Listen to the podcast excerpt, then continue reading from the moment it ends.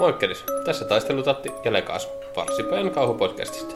Tässä podcastissa kerrotaan urbaaneista legendoista, myyttisistä olennoista, historiallisista kauhuista ja ihmisten pelottavista kokemuksista, joita myös sinä voit meille kertoa.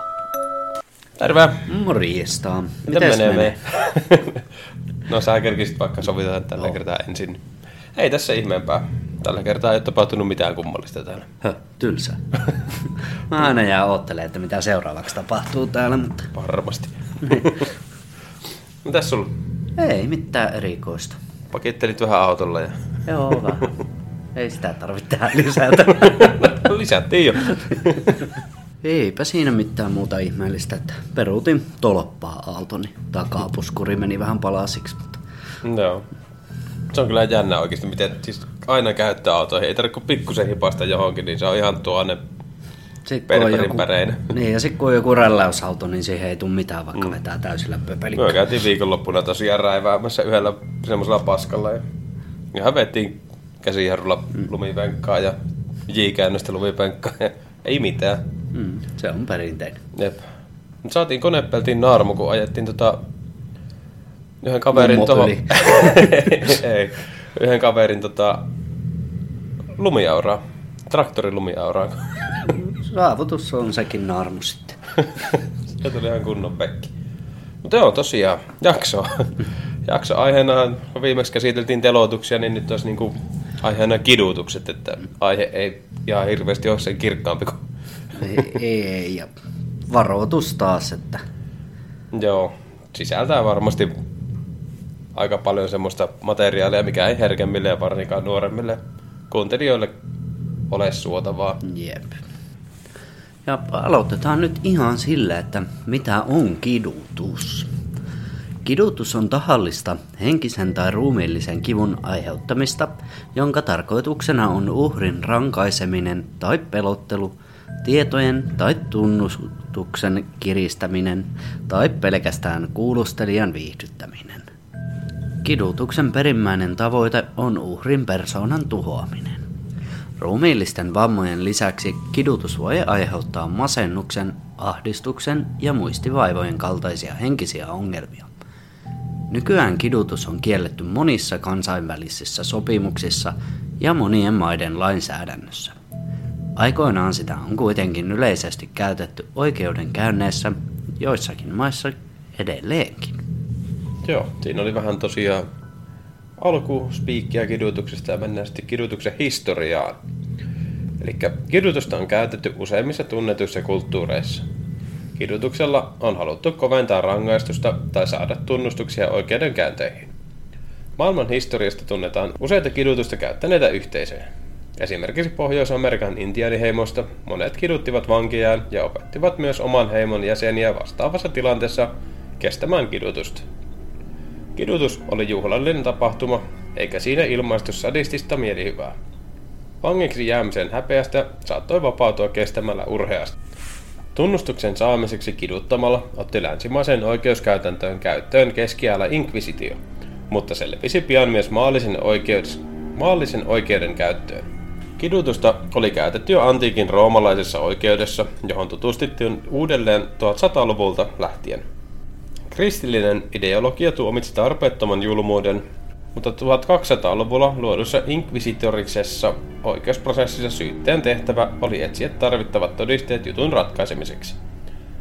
Jos riittävästi todisteita tai todistajia ei ollut, mutta rikos oli vakava ja epäilykset vahvoja, tutkija saattoi ottaa käyttöön kidutuksen. Kidutusta käytettiin väkivalta- ja omaisuusrikoksissa, mutta myös harhaoppisuustutkinnoissa. Kidutus ei kuitenkaan vaikuta keskiajalla olleen kovin yleistä, toisin kuin usein luullaan. Inkvisition käytössä ei ollut mielikuvituksellista kokoelmaa erilaisia kidutusvälineitä. Venyttämiseen perustuvia piinapenkkejä saatettiin kyllä käyttää, samoin kuin erilaisia puristimia ja uhrin riiputtamista. Vesikidutusta käytettiin, eli uhrille luotiin tukehtumisen tunne, kaatamalla vettä kasvoille tai pakottamalla hänet juomaan suuria määriä vettä. Kidutus ei saanut kuitenkaan aiheuttaa pysyvää ruumiin vammaa, etenkin koska syytetty saattoi olla syytön. Läsnä kidutuksessa oli aina useita henkilöitä varmistamassa, että toiminta pysyi hallinnassa, eikä prosessin vastaava tutkija itse osallistunut likaiseen työhön. Kidutuksen jälkeen epäilty vietiin lämmittelemään, minkä jälkeen saatu tunnustus piti joko toistaa tai perua. Jos syytetty perui tunnustuksensa, kidutus voitiin uusia parin lepopäivän jälkeen. Periaatteessa kidutuskertoja sai olla vain kolme, ja kestämällä ne epäilty saattoi puhdistaa maineensa. Ilmeisesti toisinaan kidutuskierre saattoi kuitenkin jatkua kuukausikaupalla. Joo, siinä oli pikkusen kidutuksen historiaa. Mennään tota, sitten eläinten käyttöön kidutuksessa. Eli eläimiä on käytetty ihmisten kiduttamiseen läpi aikojen. Seksuaalinen väkivalta ja nöyrytys ovat olleet listan kärkipaikoilla varmaan siitä lähtien, kun kiduttaminen on keksitty. Aaseja ja koiria koulutettiin jo Rooman valtakunnan aikana raiskaamaan sekä miehiä että naisia, ja samat menetelmät ovat olleet käytössä muun muassa 1960-1990-luvulla Etelä-Amerikan sotilasdiktatuureissa Brasiliassa, Uruguayssa, Argentiinassa ja Chiilessä. Uhrien kertomuksissa toistuvat myös kammottavat tarinat seksuaalisesta pahoinpitelystä, jossa peräaukkoon tai emättimään on tungettu putken avulla eläviä rottia. Mutta varsinaisesti rottakidutuksen nimellä kulkeva menetelmä on tuttu Too Fast Too Furious elokuvan katsoneille. Siinä kidutettava jää henkiin. Useampi on kuitenkin saanut tutustua tähän brutaaliin metodiin Game of Thrones televisiosarjassa, jossa uhria ei pääsettykään pälkähästä, vaan kidutus johti kuolemaan. Joo, eli siinä Game of Thrones-sarjassahan ne oli siellä Harrenhallissa kuulustelemassa niitä jotain vankeja. Siinähän ne tosiaan justiinsa asetti rotaa ämpäriin, ämpäriin sitten tota, kuulusteltava vatsaa vasten ja rupesi lämmittämään sitä ämpäriä ja rotta sitten ehtii pakokeinoin, totta kai pehmeän kudoksen läpi rupeaa kaivautumaan. Nyt kun päästiin Game of Thronesiin, niin siinähän sitten tota, Theon Greyjoy, ylvässyntyneen kaveri, niin sen toi persoonallisuus kidutetaan ihan uuteen uskoon. Että siitä tulee tavallaan niin kuin löyhkä siinä sarjassa. Että siltä leikataan siinä sarjassa kikkeli irti ja se on just semmoisia venytyspuussa ja vaikka mitä tämmöistä, että se tosiaan niin kuin persoonallisuus muuttuu aivan täysin siinä sarjan myötä.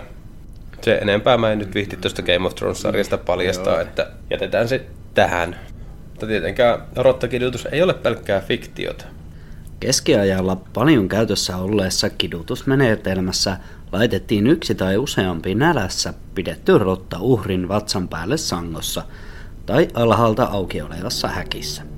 Sitten rottien vankilaa alettiin lämmittämään esimerkiksi liekillä tai asettamalla sangon päälle kuuma hiili. Näet jo varmasti mihin tällä tähätti. Rotat halusivat kuumasta pois ja ainoa pakokeino oli syödä itsensä pehmeästä alustasta läpi. Joskus rottien hommaa helpotettiin tekemällä vatsaan muutama viilto. Jos menetelmällä haluttiin saada uhrista irti tietoja, oli tämä muutamien puraisujen jälkeen melko valmis kertomaan kaiken. Toisinaan rottien annettiin kaivautua ulos uhrin kehon kautta. Siihen meni rottien määrästä riippuen noin pari tuntia, jonka aikana purualustana toiminut ihminen oli varmasti jo saanut surmansa. Rotista päästäänkin sitten vuohenkieli kidutusmenetelmään.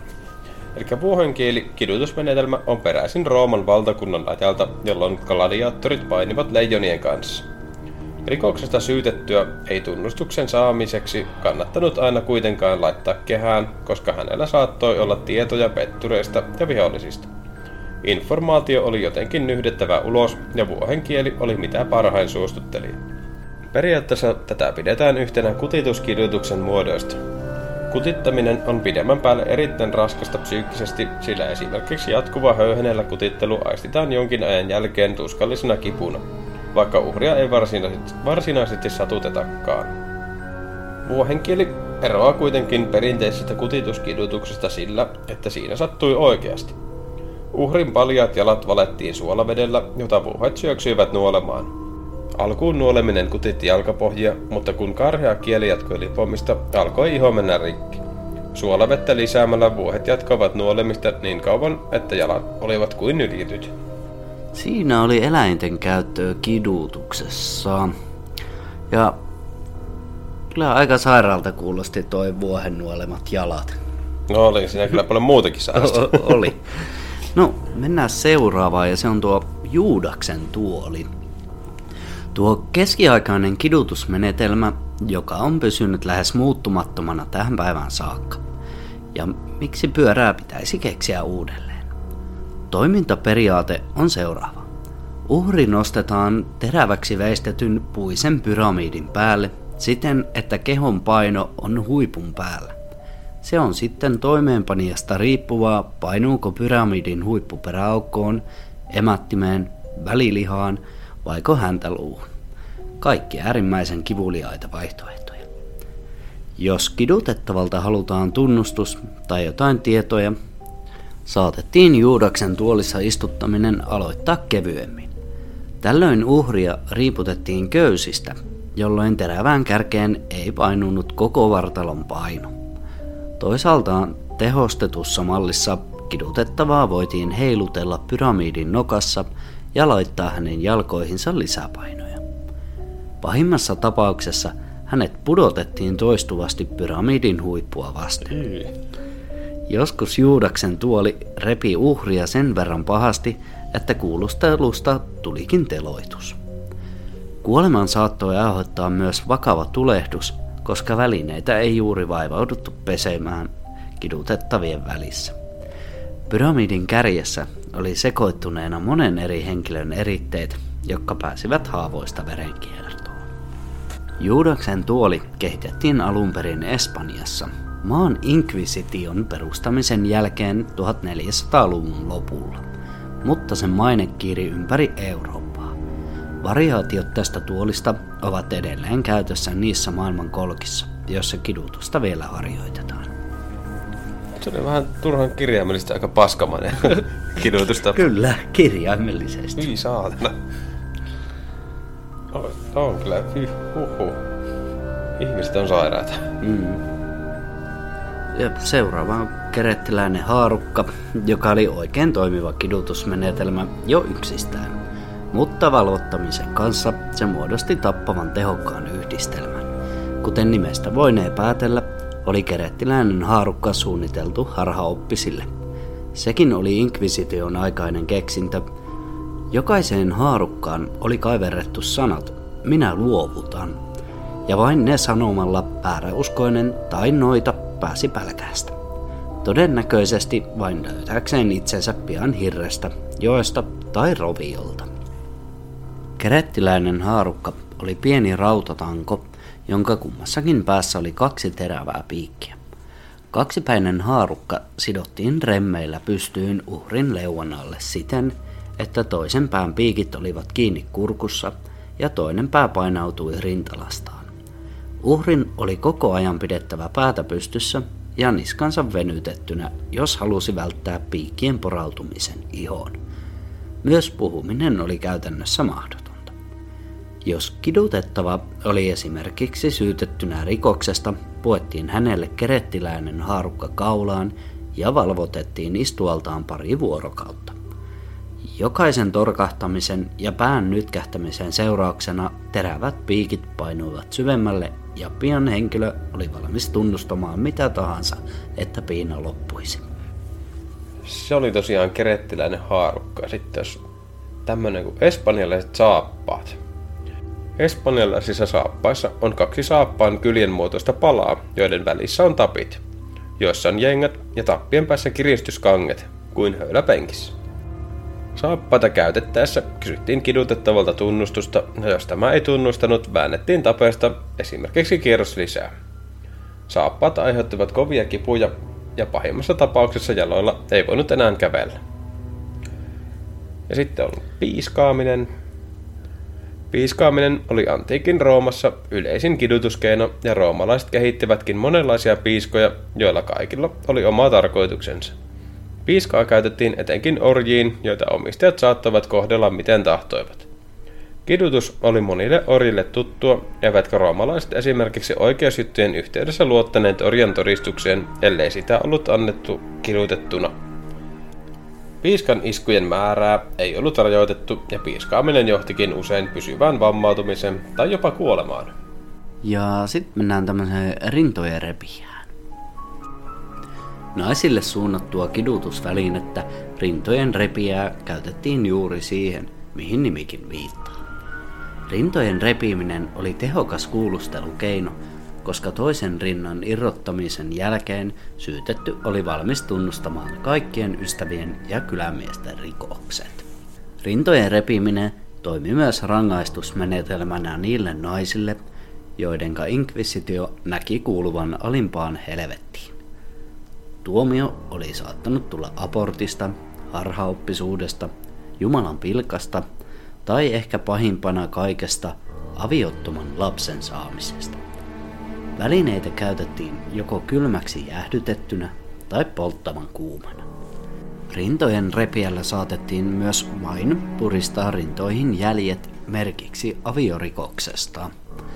Vaihtoehtoisesti naisen rinnat voitiin raadella silpuksi hämähäkiksi kutsutulla menetelmällä. Siinä naista raahataan vankilan seiniin upotettujen metallipikkejä vasten.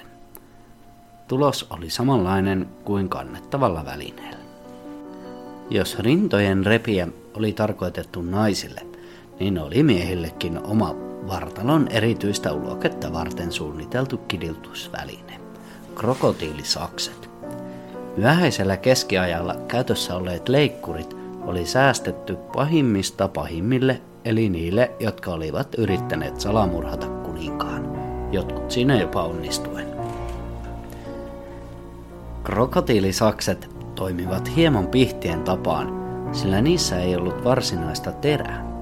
Sen sijaan pihtien leukoina toimivat kaksi puolikasta lieriötä, jotka yhteen puristettuina muodostivat pitkän ja kapean putken. Tuskaisen leikkureista tekivät leukojen lukuisat piikit tai hampaat. Krokotiileihin laite ei muuten liittynyt mitenkään. Kun rautapihdit oli lämmitetty hehkuman punaisiksi, napsaistiin ne kiinni tuomitun peniksen ympärille. Useimmiten uhri jäi silvotun elimensä kanssa henkiin. Toisinaan pihdeillä repästiin koko sisältö irti, mikä saattoi johtaa kohtalokkaaseen verenvuotoon. Joo, ei kuulosta kyllä yhtään hauskalta tuokaa. Ei. Yys saakeli.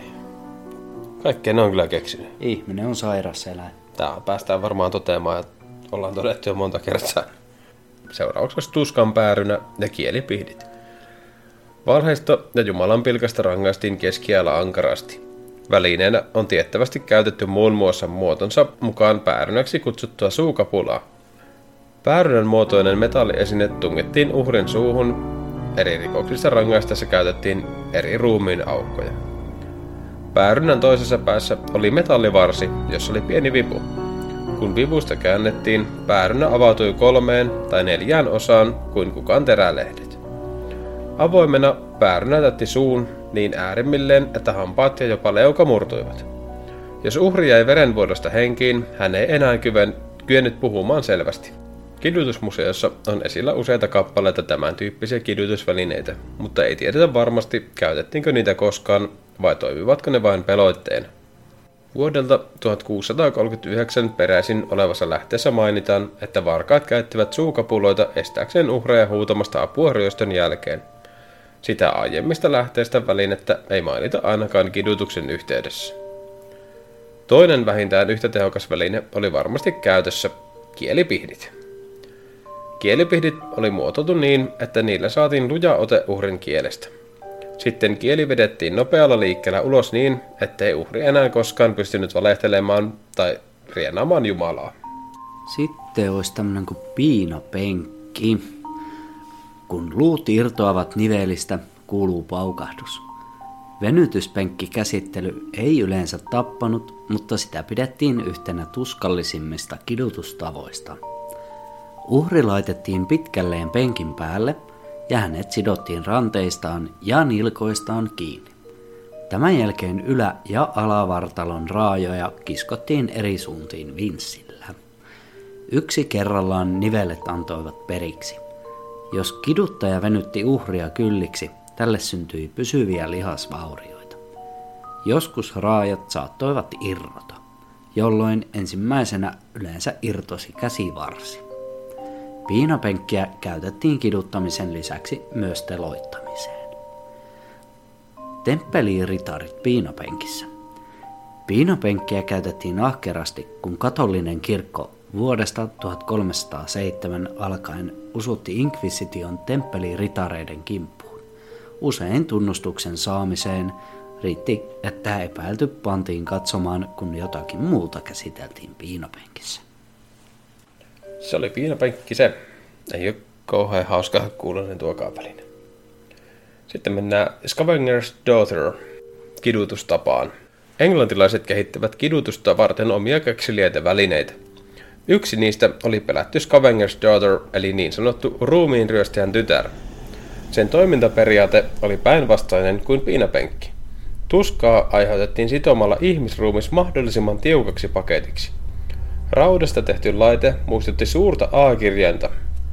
Ylinä oli rengas, joka pujotettiin uhrin kaulaan, ja uhri sidottiin tiukkaan sikiosentaan ranteet kiinni jalkojen alapuolelle, jotta polvet puristuivat lähinnä lähelle kasvoja.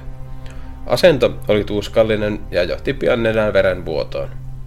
Selkärankakin vääntyi niin paljon, että se oli vaarassa murtua. Sitten olisi tämmöinen mukavuus vielä kuin lyijyn pirskottaminen. Keskiajalla uhrista saatettiin yrittää puristaa tunnustus myös välineellä, joka muistutti keskiajan kirkoissa käytettyä vihkiveden pirskottamiseen tarkoitettua esinettä. Vihkiveden sijaan kidutusvälineen aukoista pursui sulaa lyijyä. Astetta pahempi tulos oli, kun lyijyn sijaan käytettiin hopeaa. Sulaa metallia tiputettiin usein nimenomaan uhrin silmiin. Tämä aiheutti suurta kipua ja johti useimmiten syytetyn kuolemaan. Seuraavaksi onkin kidutusmenetä Strappado, tuskaa ilman näkyvää jälkeä. Sassenhausenin kehitysleirillä sääntöjen rikkomisesta rangaistiin usein Strappado-menetelmällä. Uhrin kädet sidottiin tämän selän taakse ja sen jälkeen tämä ripustettiin roikkumaan käsistään. Strappado aiheutti uhrille suurta tuskaa. Uhrin olkapäät menivät usein sijoiltaan, etenkin silloin, kun tämän jalkoihin ripustettiin painot. Inkvisitio käytti menetelmää mielellään juuri tästä syystä. Vuonna 1311 Paavi Clemens V suositteli, että tätä kidutustapaa saisi käyttää vain, jos paikallinen piispa antaa siihen selvästi luvan. Lisäksi tunnustus on saatava silloin ilman luun murtumia. Strappadon käyttäminen ei päättynyt edes siihen, kun Paavi kielsi kidutuksen vuonna 1816. Sitä käytetään yhä eri puolilla maailmaa. Strappadosta päästäänkin sitten tämmöiseen enemmän ehkä elokuvista tuttuun rautaneitoon. Yhtä kuuluisimmista kidutusvälineistä ei todennäköisesti ole koskaan käytetty. Edgar Allan Poe mainitsee rautaneidon kertomuksessaan Kuilu ja Heiluri, joka käsittelee Espanjan inkvisit- inkvisitiota Rautaneito on raudasta valmistettu arkku, jonka sisällä olevat piikit lävistävät uhrin, kun kansi suljetaan. Piikit on sijoitettu niin, etteivät ne osu elintärkeisiin elimiin, vaan aiheuttavat vain kipua. Laitteen idean keksi todennäköisesti saksalainen filosofi Johann Philipp 1790-luvulla. 1800-luvulla valmistetut kappaleet tehtiin lähinnä museoita varten vetämään paikalle kauhusta kiinnostunutta väkeä. Kuuluisin rautaneito sijaitsi Nurbergissä, mutta se tuhoutui liittoutuneiden pommittaessa kaupunkia vuonna 1944. Semmonen oli Iron Maiden, eli rautaneito. Ja mennään sitten tota tyypillisiin kidutuskeinoihin, mitä on vieläkin käytössä. Ja aloitetaan se kumipampusta.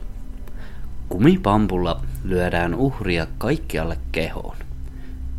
Iskut jalkapohjiin aiheuttavat sietämätöntä kipua, eikä niistä juurikaan jää näkyviä jälkiä. Kumipamppuja käytettiin muun muassa entisessä Neuvostoliitossa ja vieläkin niillä piinataan hallinnon arvostelijoita monissa maissa, Zimbabwesta Uzbekistaniin. Sitten puolestaan lusikka on näppärä väline vaikkapa uhrin kivesten rusentamiseen. Esimerkiksi Neuvostoliiton turvallisuuspoliisin KGBn agenttien tiedetään käyttäneen lusikoita kiduttamiseen. Ja savuke on myös kova ja sillä voi aiheuttaa pysyviä palovammoja ja etenkin silmien ja huulten ympärysihon polttaminen on erittäin kivuliasta. Savukkeita käytettiin kidutukseen muun muassa Neuvostoliitossa, mutta myös Kiinan viranomaisten tiedetään kiduttaneen niillä uskonnollisen Falun Gong-liikkeen jäseniä 1990-luvun lopulla. Muovipussi pään yli vedettynä aiheuttaa nopeasti tukehtumisen tunteen ja paniikin. Tätä kidutuskeinoa suosivat muun muassa Kambodžaan vuosina 1975-1979 hallinneet punaiset kmerit. Lisäksi sitä on käytetty muun muassa Meksikossa, Turkissa ja Kiinassa. Pihdeillä voidaan repiä kuulusteltavilta vaikkapa kynsiä. Erilaisia pihtejä on käytetty kidutukseen kaikkialla maailmassa ja muun muun muassa Iranin Shaanin salaisen poliisin Savakin tiedetään käyttäneen niitä. Tuolin jalkakin voi olla hyvin tehokas kidutusväline, jos uhri joutuu istumaan sen päällä pitkään. Esimerkiksi Puolan salaisen poliisin tiedetään käyttäneen tuolikidutusta tietojen lypsämiseen kommunismin vastustajilta. Ihmismieli on kyllä sairas silloin, kun se keksii muille tapoja tuottaa tuskaa. Mutta kannattaa kumminkin aina muistaa myös sekin, että kansainvälistä kidutuksen uhrien päivää vietetään 26. kesäkuuta. Vuonna 1997 YK-yleiskokous julisti talous- ja sosiaalineuvoston Ekosokin suosituksesta päivän YK kansainväliseksi päiväksi kidutuksen uhrien puolesta. Päämääränä on kidutuksen lopettaminen ja kidutuksen uhriksi joutuneiden tukeminen. Suomeen perustettiin kidutuksen uhrien kansainvälinen kuntokeskus, Center for Torture Survivors, kidutettujen kuntokeskus. Joo, tässä oli jakso kiduttamisesta. Joo, vähän synkempää ollut nyt taas nämä kaksi jaksoa. Kyllä. Tota, ensi jakso tulee olemaan meidän jouluspesial. Se tulee olemaan tässä niinku spesiaalijakso. Että seuraava kunnon jakso on taas sitten varmaan niitä kauhutarinoita, hmm. mitä lueskellaan netistä. Ja niitä saa totta kai lähettää myös sinne meidän sähköpostiin farsipaja.gmail.com. Sinne saa myös laittaa palautetta tulemaan ja sitten kannattaa myös muistaa se meidän YouTube-kanava ottaa haltuun. Käydä tilaamassa, sinne tulee materiaalia aina välillä. Vähän sitä mukaan, mitä sitä jaksaa tuottaa. Ja tosiaan, jos tulee jotain jaksoideoita, mistä haluaisitte kuulla, niin saa ehdotella. Kyllä, ilman muuta. Ja sieltä tosiaan YouTubesta löytyy se meidän tekemä lyhyt leffa. Se kannattaa käydä kurkkaamassa. Se oli omasta mielestä ihan hyvä elokuva. Itse rakas Paskien. Kiitos. Kiitos, kiitos. Mutta tämmönen jakso tänään ja oliko sulla enää muuta tää? Eipä mulla tuu mieleen muuta. No, niin. Ei muuta kuin seuraavaan kertaan ja se on moro. Jeps, moikka!